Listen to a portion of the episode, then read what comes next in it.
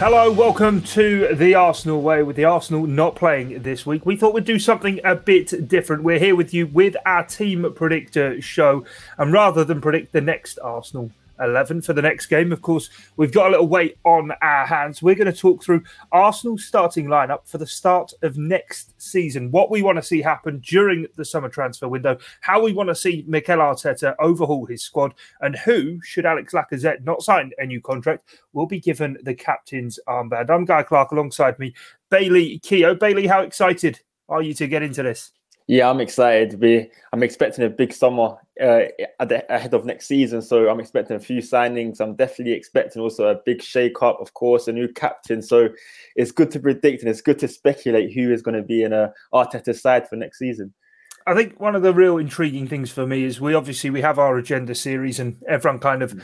gets involved in that. We do want to know your 11s as well. Do comment away in the, the comment box. We will be revisiting this, I'm sure, and we will really take a, a lot of enjoyment of seeing who you would want to see in your Arsenal 11. But often we get asked of the the current 11 what positions need strengthening should Arsenal move into being a real consistent top four challenger. We've seen it in spates this season. Whether we are going to finish in fourth place come the end of the season is still very much up for debate. But equally, what is then needed to push Arsenal further on? And I suppose with the teams we're going to put out, we're going to we're going to kind of be elaborating on that and saying where we think that the, the fixes are needed. Yeah, absolutely. We shall see. I think we need there is a few positions that need strengthening. I think, of course, we didn't do anything in a January transfer window, so that mean that only means that we're going to need extra players in certain positions. And sometimes I think we're going to need more than one player in a certain position as well. It's not just that position strengthening; it's going to have to be multiple signings. So it's going to be a very busy, busy summer for Edu and Arteta. I must say. Right. Okay. Let, us The suspense has been building. Let's get into the 11s. We'll go with yours first. Bailey, and we have put it on screen for, for those listening on the podcast feed. I'll quickly run through it. We've got Ramsdale in goal, a back four of Lamptey, White, Gabriel, and Tierney, Kessie and Partey in the midfield, and then Saka, Odegaard and Martinelli in behind Victor Osimhen in attack. So three new signings in there. You said you wanted Arsenal to get busy, and they certainly will have to if they're going to bring in those and some high caliber additions as well. Absolutely. I think they're all realistic signings, to be honest. I think with Lamptey, uh, him and Tomiyasu will be interchangeable. I think those two will be competing for the right back position. Me putting Lamptey there doesn't mean he's going to completely displace Tomiyasu. No, it just means those two are going to compete co- closely, sorry, for the position. So maybe in smaller games, I remember the Burnley nil-nil game. I think Lamptey would have been perfect for a game like that, just to overload the right-hand side, just to give support to Bukayo Saka. But in the big games, maybe away at Anfield, we bring in Tomiyasu just to for some more defensive sol- solidarity. So I think that position there that will be those two will be competing for that position. But I think we need to bring in someone like Tariq Lamptey just to offer something different. I like Tomiyasu a lot. However, sometimes I think he is a bit limited with going forward, and I think bringing bringing in a right back who can offer more support for Saka on the right hand side will definitely be a big helper. And I think, of course, with Cedric, I don't think he's he can't really compete with Tomiyasu. So we would need a right back regardless. And I think why not get a right back that can compete with Tomiyasu rather than a right back that can just shoe shoehorn in and add to squad depth. So I think Lamptey was a big acquisition. And with Franck Kessie, Franck Kessie, of course, he's not expensive because he will be on a free transfer at the end of the season. Of course, we've got rid of Aubameyang. That means we have a huge wage bill and we can give it to players. And Kessie could be one of those players we give the wages to. He's recently rejected Barcelona, I believe, due to wage demands. However, I believe Arsenal could afford that. And if you watch the Arsenal agenda show, you know how much of a big fan I am of Franck Kessie and, uh, of course, Aouar and Renato Sanchez. But due to the pricing and due to the other positions we need, I'd go for Franck Kessie because he's the cheapest option. Also, I believe him and Thomas Partey would create a dream dream pivot. They would dominate midfield in the Premier League. I promise you that those two in the midfield dominant, straight dominant. We saw in the Africa Cup of Nations as well how Franck Kessie and Nicola Pepe linked up very well. So maybe that could give Nicola Pepe a lease of life if Kessie does come in. So I was bringing Kessie and Partey as a pivot, and then of course, with touching on Victor Osimhen has always been my dream striker signing. I think he's he fits the bill. He's perfect. He's got the perfect build. He's got the finish to match, and he's still young and he's got still got a lot to learn. And I think he really would elevate this Arsenal team. So I definitely have go with Victor Osimhen as the big striker signing. However, I do think we need two strikers. So I bring in Victor Osimhen and then maybe a lower striker like Emmanuel Dennis, someone who's just really cheap but can get you know you can get Premier League goals as well. Yeah, I like the, the, the idea of Osimhen at, at, at, the top of the pitch. I mean, I, I, see what you're saying there, and I suppose actually you go with Kessie. It's a free transfer. Mm. Lamptey would probably cost a fair bit, and obviously yeah. Osimhen as well would would cost a fair bit as well. But I want to delve more into to Franck Kessie because I, am not. I have to hold my hands up. I'm not a Serie A viewer. Mm. I've, I've seen very little of him. Um, but he does have a very high profile. And I mean, you mentioned Barcelona. There's a certain team as well across North London who have been linked extensively with him, and just wonder if you're kind of tipping Arsenal maybe to repeat a bit of a, a Tomiyasu trick of let Spurs butter him up, and then all of a sudden Arsenal come in and steal him at the eleventh hour. Oh, absolutely. I think that would just work perfectly. Tomiyasu, we saw the success we got from that, and then Franck Kessie could get even more success from that from stealing from the hands of Spurs. And I think he would be a good signing. Of course, he's in the Serie A, but bring him to the Premier League, and I'm pretty sure it'll work. He is, though, I must say, him and Thomas Partey are quite similar sometimes in their style of play, but I think them together, they would still work. They would still work. I know there's been mention of Tielemans um, personally, Tielemans defensively worries me, so that's why I wouldn't go for him because I'm really worried defensively about him. But Franck Kessie does fill me with more confidence, even though he's better going forwards than he's defending. He still has solid solidarity with him in the midfield, so him and Partey will go really well. And as you said, there's an extra incentive to steal him from Spurs, so why not? And he's on a free. Yeah, no, definitely, definitely. Without sort of going into to, to my team, I'll talk through it as well. Actually, no, I'll save that point, and I will go through through my team. Let's let's go, go into it. And my team's on screen now, but as I say, for, for those listening, and it's Ramsdale in goal, a back four of Tomiyasu. I've got White slash Saliba. I think it's important we talk about he coming mm. back to, to Arsenal in the summer.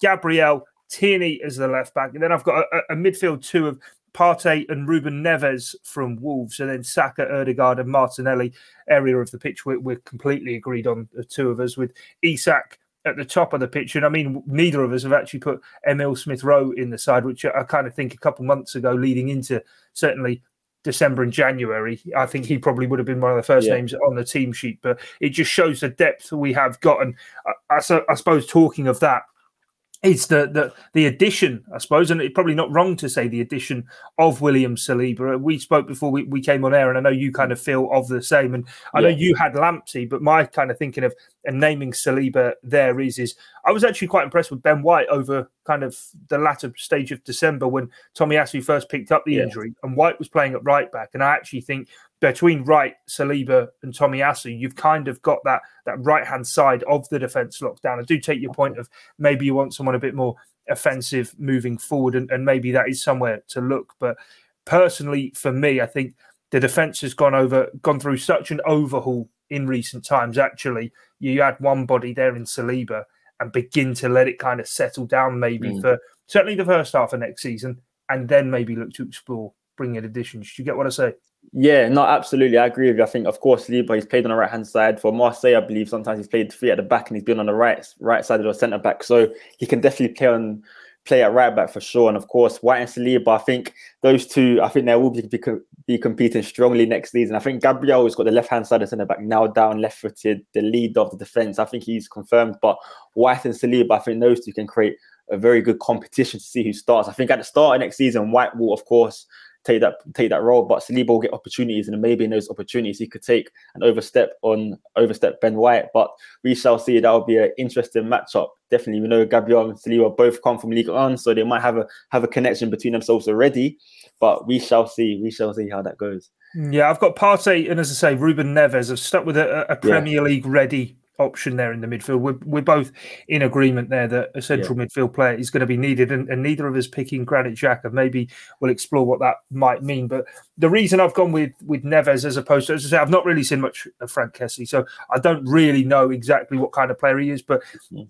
I really want us to buy a, a, a, deep ball progressor, somebody who can get take the ball off the defense. I mean, White and Gabriel are both brilliant at bringing it out, but someone who's going to sit in there and really pull the strings. Now, for me, whilst I think there is a, a kind of a, a, hankering for for Thomas Partey to, to be unleashed and be a guy who can get around the pitch and play passes. For me, I think he he's best in the team for his physicality and he's best yeah. at breaking down the play. We yeah. saw it against Man City on New Year's Day when he just bounced around the midfield, just just winning the ball back was absolutely tigerish in that. And I'd like to then see someone who's maybe got a bit more subtlety about them. I mean, Neves can can spray balls, I mean, around the park for fun. And you kind of think of that if he plays that inside left channel, Saka on the right wing, just popping it over the top of a defence. I mean, for me, that would be kind of a, a dream scenario of, of mm. seeing that. I'd have reservations maybe over him, perhaps with the, the, the shorter passing game. Uh, he does carry a threat, though, with his long shots as well. And uh, I have to say, when the, the, the links first emerged last summer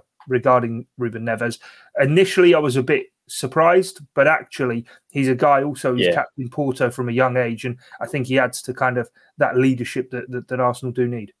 Yeah, absolutely, I agree. I think I would have went with Ruben Neves as well. He was very close to my, uh, he's very close to Franck Kessie to taking that position. It's just the the last week, the celebrations, the digs at Arsenal. Yeah. I think it's less likely to happen now. Even though I wouldn't mind it happening still, I think it's less likely to happen because we know how how uh, Arteta finds club culture important and the and the strong dressing room. So I don't know if he'll want to bring that in. I'm not too sure. But Ruben Neves, as you said, I think he would be excellent alongside Partey. As you said, he brings a subtle, subtleness into the side. He's calm. He can get the ball to defence, spray long balls, and he's also great at set pieces. Not to mention he also, so he would definitely be a good side. I wouldn't be opposed to signing Ruben Neves at all.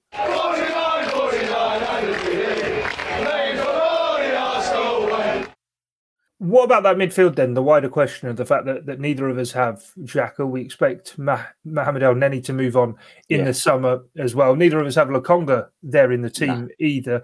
But do you think it is just one central midfield player that Arsenal need in the summer? Or actually, do you think it might be might even be two that they need in that time as well. And I suppose even with your choice of, of Kessie, do you see that even working as a midfield three of, of Partey maybe being the anchor? And we've seen Odegaard of kind yeah. of that defensive now he's shown in, in his pressing in particular, actually playing as one of those two eights.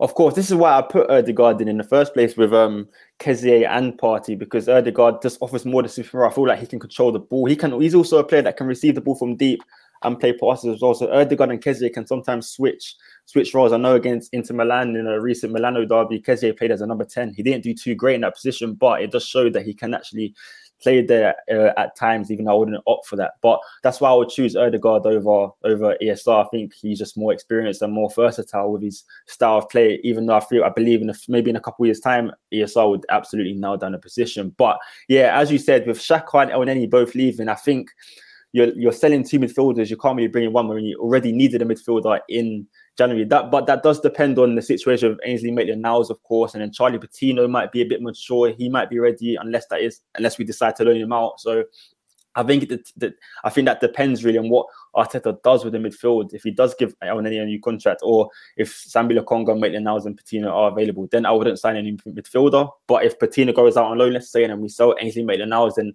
I think it's a necessity to bring in two midfielders. So I'd bring in Kessie and um, maybe someone that's much more cheaper than Kessie. Well, Kessie is on a free transfer, yeah. but it's another cheap midfielder as well. No, certainly on the wage bill, cheaper. Yeah, yeah no, yeah. most definitely. I, I, suppose like a Lokonga like signing again. Yeah. If you know I mean, you yeah. get Lokonga to, to kind of step up to be maybe that third choice option, albeit he's kind of had to play that this season, but maybe not always mm-hmm. been ready to do that. And uh, yeah, maybe. Uh, bringing a, another youngster ready to, to, to push through. But we'll have to, to wait and see. As I said, that kind of support line, Saka, Odegaard, Martinelli, not really a need to, to go into that. And the man I've got leading the line is is Alexander Isak. Um, obviously, there was a lot of talk around him. I personally would have liked to have seen Arsenal go and, go and pay the fee for mm. the release clause because I think if he's the kind of player at 21, 22, you go and spend even that amount of money on. I get initially maybe there could be a lot of expectation on him, and that would maybe hinder him and his development. Equally, we're looking at, signing a striker who, in my eyes, in Isak, would lead the line for the next six to eight years, oh, yeah. and therefore, if you're paying 90 million euros. I mean, you spread that out over the cost yeah. of, of eight years, and you're actually looking at it being a pretty decent signing in the end. I mean, you look at look, look at Liverpool, the, the, deal they did for Van Dijk, 75 million looked a lot. Now it looks an absolute bargain for fixing that position. And I think that actually is the way Arteta's built the squad, isn't it? We've seen the defence stabilised. We're starting to see a midfield pattern of kind of that that five man option in there, albeit as we said, we, we maybe want another in that that double pivot to, to to come in.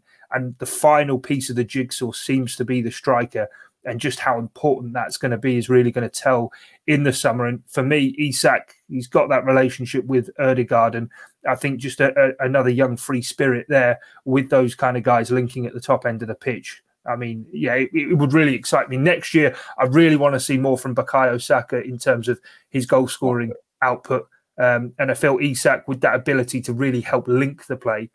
Uh, I know a lot of people have spoke about his lack of goals this season, but I think his link-up play would be absolutely instrumental in even helping the likes of Saka and Martinelli really get into goal-scoring positions. Yeah, yeah, I agree with you. I think I would have paid a release clause for Isak as well this in the January transfer window. As you said, we can get six to eight years out of him. I think that would be worth the transfer fee. I don't think there's a big difference paying it now or in the summer, six months later. I don't know what else he could prove in those five months, those short five months. So I think we should have paid it. But again, Arsenal they have their reasons, and they said they wanted to sign a player they're sure of signing. So maybe Arteta has other options, but I'll definitely be happy with Isak or Osimhen both. I'll take both.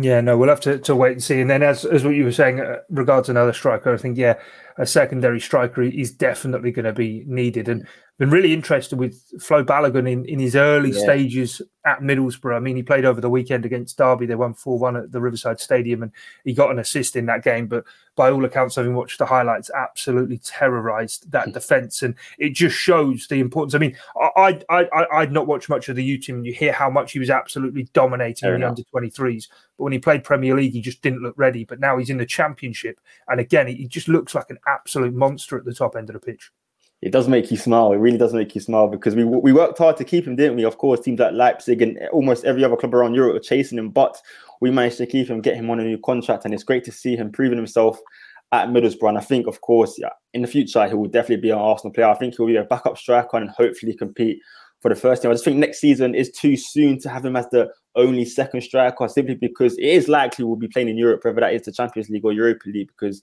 the position we're currently in. So he, there'll be a lot of dependence on that second striker. And I think I mean, he still needs to test himself in the Premier League. So maybe as the third striker, or maybe coming in sometimes as a second striker, I think that'll be good for him next season.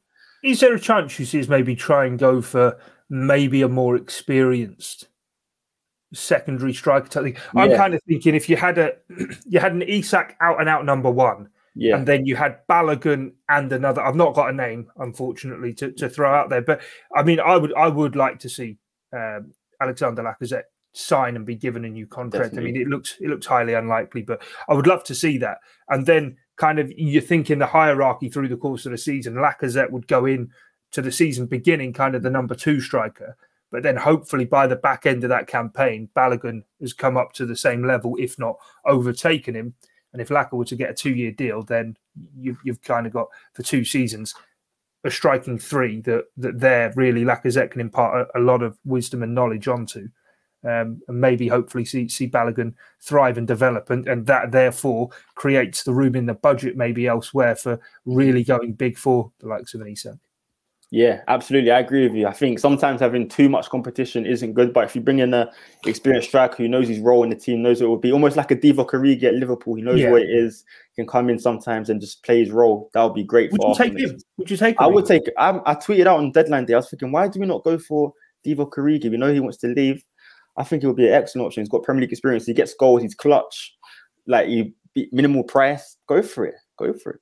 Yeah, he loves a big occasion as well, which he does. Yeah yeah, be be very interesting. Right, before we go, then, as I said, we do want to see your 11s. We will be keeping an eye on the comments section. But before we go, we need to talk the captain's armband. Now, Bailey, I put your team back on screen. You've gone with a defender. Who have you gone yeah, with? I've gone with Gabriel Magalhaes. Now, I said Gabriel Magalhaes when when it was first announced that Aubameyang would be losing his captaincy, I've wanted Gabriel, Gabriel, Gabriel, Gabriel. I think he's the leader of the whole defense. He's the leader. He's even in the dressing room. He's a big influence. I know the big question mark is the language barrier. However, as the months improve, you can see his English is improving on the pitch. He's always communicating. So I don't think that's too much of an issue. And the only reason, I, for me, it was either Tierney or Gabriel. But the reason I didn't go for Tierney was due to due to his injury issues. Now I don't want a captain that's in and out of the side constantly. I want Gabriel, who's every game he's playing. He, if he doesn't play, that means he's suspended. He, of course, he come on the back of an injury at the end of last season, but I think he's got over those problems now, and he's always available for selection. So I'd go for Gabriel Magalhaes. I think he's a future Arsenal centre back. He's still young, but he has the experience. He's vocal. He's solid, and he's our best defender. And I think it'd be hard to replace him. So I'd definitely go for Gabriel Magalhaes personally. Right. Okay. He he wasn't anywhere near my thinking. I mean, the red card against Man City on New Year's yeah. Day. Um, yeah, that that rashness. I I I I when you when you message saying Gabriel, I'm not going to lie, it sent a cold shiver down my back. Thinking back to when Granit Xhaka was given the armband under Unai Emery, and you give it to a hothead, and I just don't think it's it's one of those. Yeah, my thinking was between three. Um, mm-hmm. I'll say the other two before who I've say I've, I've given the armband to. I'm very, very strongly thought about Aaron Ramsdale. I think he's the goalkeeper for mm. maybe the next decade. Um, and he's just got that personality that he's infectious. Um, he barks out the orders. Um, but I know a few people. I mean, I'm part of the goalkeepers union, so I'm always yeah. gonna gonna lump for them. But uh, I, uh, yeah, I have to say that that maybe we don't want a goalkeeper as the captain. The the other choice I, I nearly gave it to was Martin Odegaard. He's captain of, of Norway, I believe. Um, he leads the press. He's in a, a very instrumental position on the pitch. I decided in the end not though. Um, I, I, was very close to, to, to giving it to him.